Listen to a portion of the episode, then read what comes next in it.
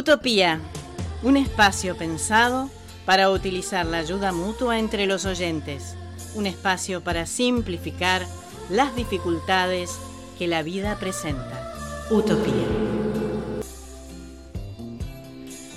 Hola, planeta Tierra. Bienvenidos a Utopía.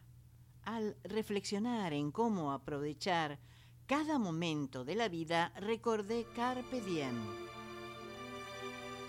La expresión fue acuñada por el poeta latino Horacio en el poema número 11 del primer libro de Odas. Dedicada a Leucónoe, el poema parece un consejo y su último verso reza Carpe diem, quam minimum credula postero, que se puede traducir como aprovecha el día y no confíes en el mañana. El adagio latino podría equivaler a oraciones en español como no dejes para mañana lo que puedas hacer hoy o vive cada momento como si fuera el último. Avisos solidarios bajo el ítem quiero donar tareas de mantenimiento para los hogares Casa del Árbol y Casa del Abrazo de la Fundación Juanito, donde conviven bebés, niñas, niños y adolescentes, necesitan voluntarios, electricistas, carpinteros, plomeros y albañiles para colaborar en las tareas de mantenimiento. Esta fundación de la ciudad de Buenos Aires busca crear redes, estrategias de contención y de intervención para el bienestar de los niños, niñas y adolescentes en riesgo. Para colaborar, comunícate con Lorena al 11 6215 5921. Mail info arroba fundacionjuanito.org.ar o conocelos en www.fundacionjuanito.org.ar No sé si les conté alguna vez que no me gusta la infusión que se llama mate. Aclaro esto porque hay gente que me escucha que no vive en nuestro país. Algunos de mis hijos lo toman frecuentemente. Hoy en día es muy, muy popular. En mi infancia no era tan común. Lo tomaban en muchos círculos sociales y preferentemente gente de campo. Mi abuelo materno reunía esta condición y además era militar hábito muy común entre ellos. Mi abuela materna lo solía compartir de vez en cuando con él. Hace un tiempo salió una nota en el diario La Nación cuyo autor es Daniel Balmaceda. Con ustedes, mate, la bebida de los araganes que marcó a la historia argentina. Los pobladores del fracasado asentamiento de Buenos Aires a cargo de don Pedro de Mendoza, se mudaron a la próspera Asunción. A diferencia del primer intento en las costas del Plata, en la ciudad paraguaya lograron relacionarse con los nativos, los guaraníes. En ese intenso intercambio social que sentó las bases del mestizaje en la región y el nacimiento de la raza criolla, se toparon con una infusión que haría historia. La llamaban Ka la CAA de los españoles y su pernicioso uso. Veamos. Algunos españoles se acostumbraron a consumirla todo el día. En un principio se la conoció como hierba de mate, porque era la que usaban para tomar en el matí, el recipiente que empleaban los quechuas del norte del territorio, tan consumidores como los guaraníes. Con el tiempo se eliminó la preposición y pasó a ser simplemente hierba mate. El primer gobernador criollo de Buenos Aires, Hernando Arias de Saavedra, o Hernandarias, la descubrió cierta vez en Asunción al revisar las pertenencias de unos indios. Estos hombres portaban guayacas, es decir, bolsitas de cuero con raciones de hierba. Hernandarias fue enemigo declarado del consumo popular de la bebida. En En 1592, en una carta, se quejó del pernicioso uso de la yerba mate. Consideró que la ceremonia, colocación de la yerba en el recipiente, calentamiento del agua más el cebado demandaba mucho tiempo y fomentaba la desatención en las tareas y más aún la vagancia. En 1610 y en consonancia con su antecesor, Diego Martín Negrón también expresó su rechazo al mate. En una misiva al rey le comentó acerca del vicio abominable y sucio que es tomar algunas veces al día la hierba en cantidad de agua caliente. Muchos españoles y criollos también no terminaban de aceptar que un grupo heterogéneo compartiera la misma bombilla. Dos años después Hernandarias retomó las riendas del gobierno y volvió a sentar posición. Calificó de vicio a la hierba y prohibió su comercio en la ciudad rioplatense, cuya población no superaba los mil habitantes. Los castigos a los contrabandistas consistían en multas de 100 pesos a los españoles consumidores y 100 azotes a los indios introductores. En 1618 el enemigo público de los materos mandó quemar una bolsa de hierba en la actual Plaza de Mayo. Por esos años, la producción había crecido debido a las plantaciones instaladas por los jesuitas junto a las misiones.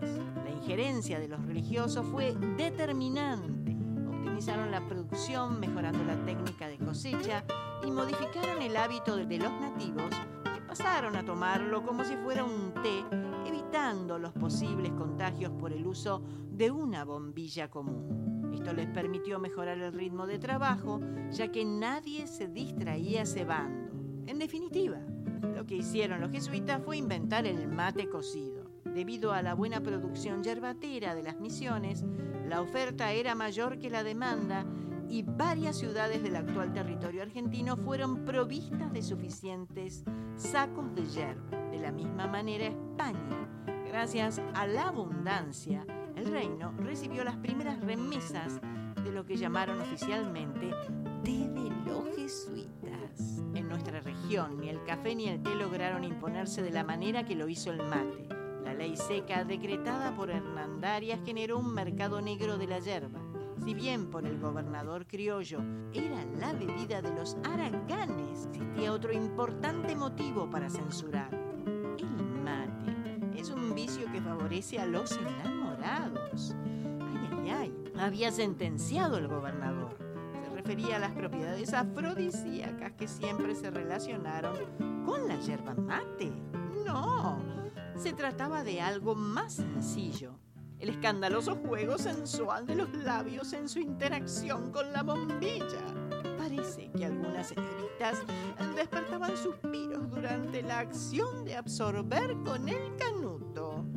Pasada la época del enemigo Hernandarias, el brebaje salió de la clandestinidad el andaluz Pedro de Ceballos asumió la gobernación de Buenos Aires en 1756 y realizó un viaje oficial a las misiones jesuíticas donde tuvo la oportunidad de probar la infusión. Fue amor a primer sorbo. Regresó a Buenos Aires con varios sacos de hierba con ese aval que provenía nada menos que de la máxima autoridad de la región, el consumo abarcó sin pudores a las familias más acomodadas de la ciudad. En esta, la última etapa del episodio, en conexión con el inicio, pensaremos en aprovechar el hoy, aprovechar lo que tenemos, no desvelarnos por objetivos que nos sacan del foco, lo que realmente importa, aquello que Dios nos dio. Los dejo profundizando este tema con ustedes Jeremy Camp y su tema Keep Me in the Moment. Mis queridos oyentes, un abrazo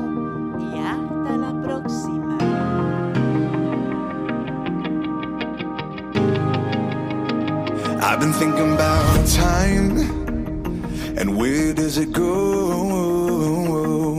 How can I stop my life from passing me by? I don't know. I've been thinking about family, now it's going so fast. Will I wake up one morning just wishing that I could go back?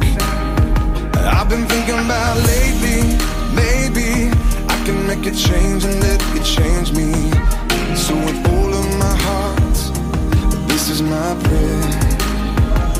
Singing, oh Lord, keep me in the moment. Help me live with my eyes wide open. Cause I don't wanna miss what you have.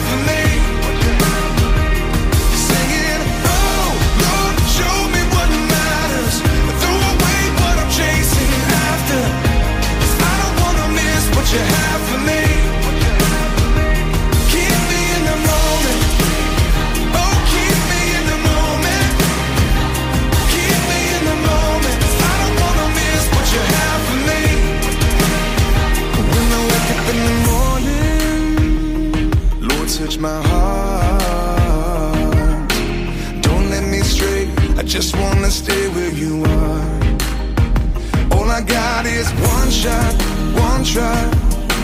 One go around in this beautiful life. Nothing is wasted when everything's placed in your hands.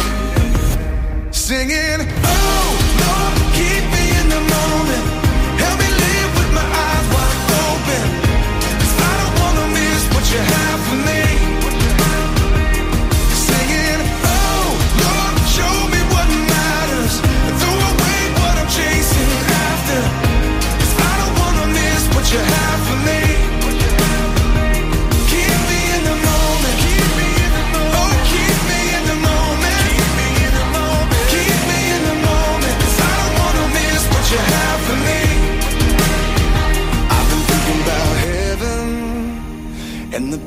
you home.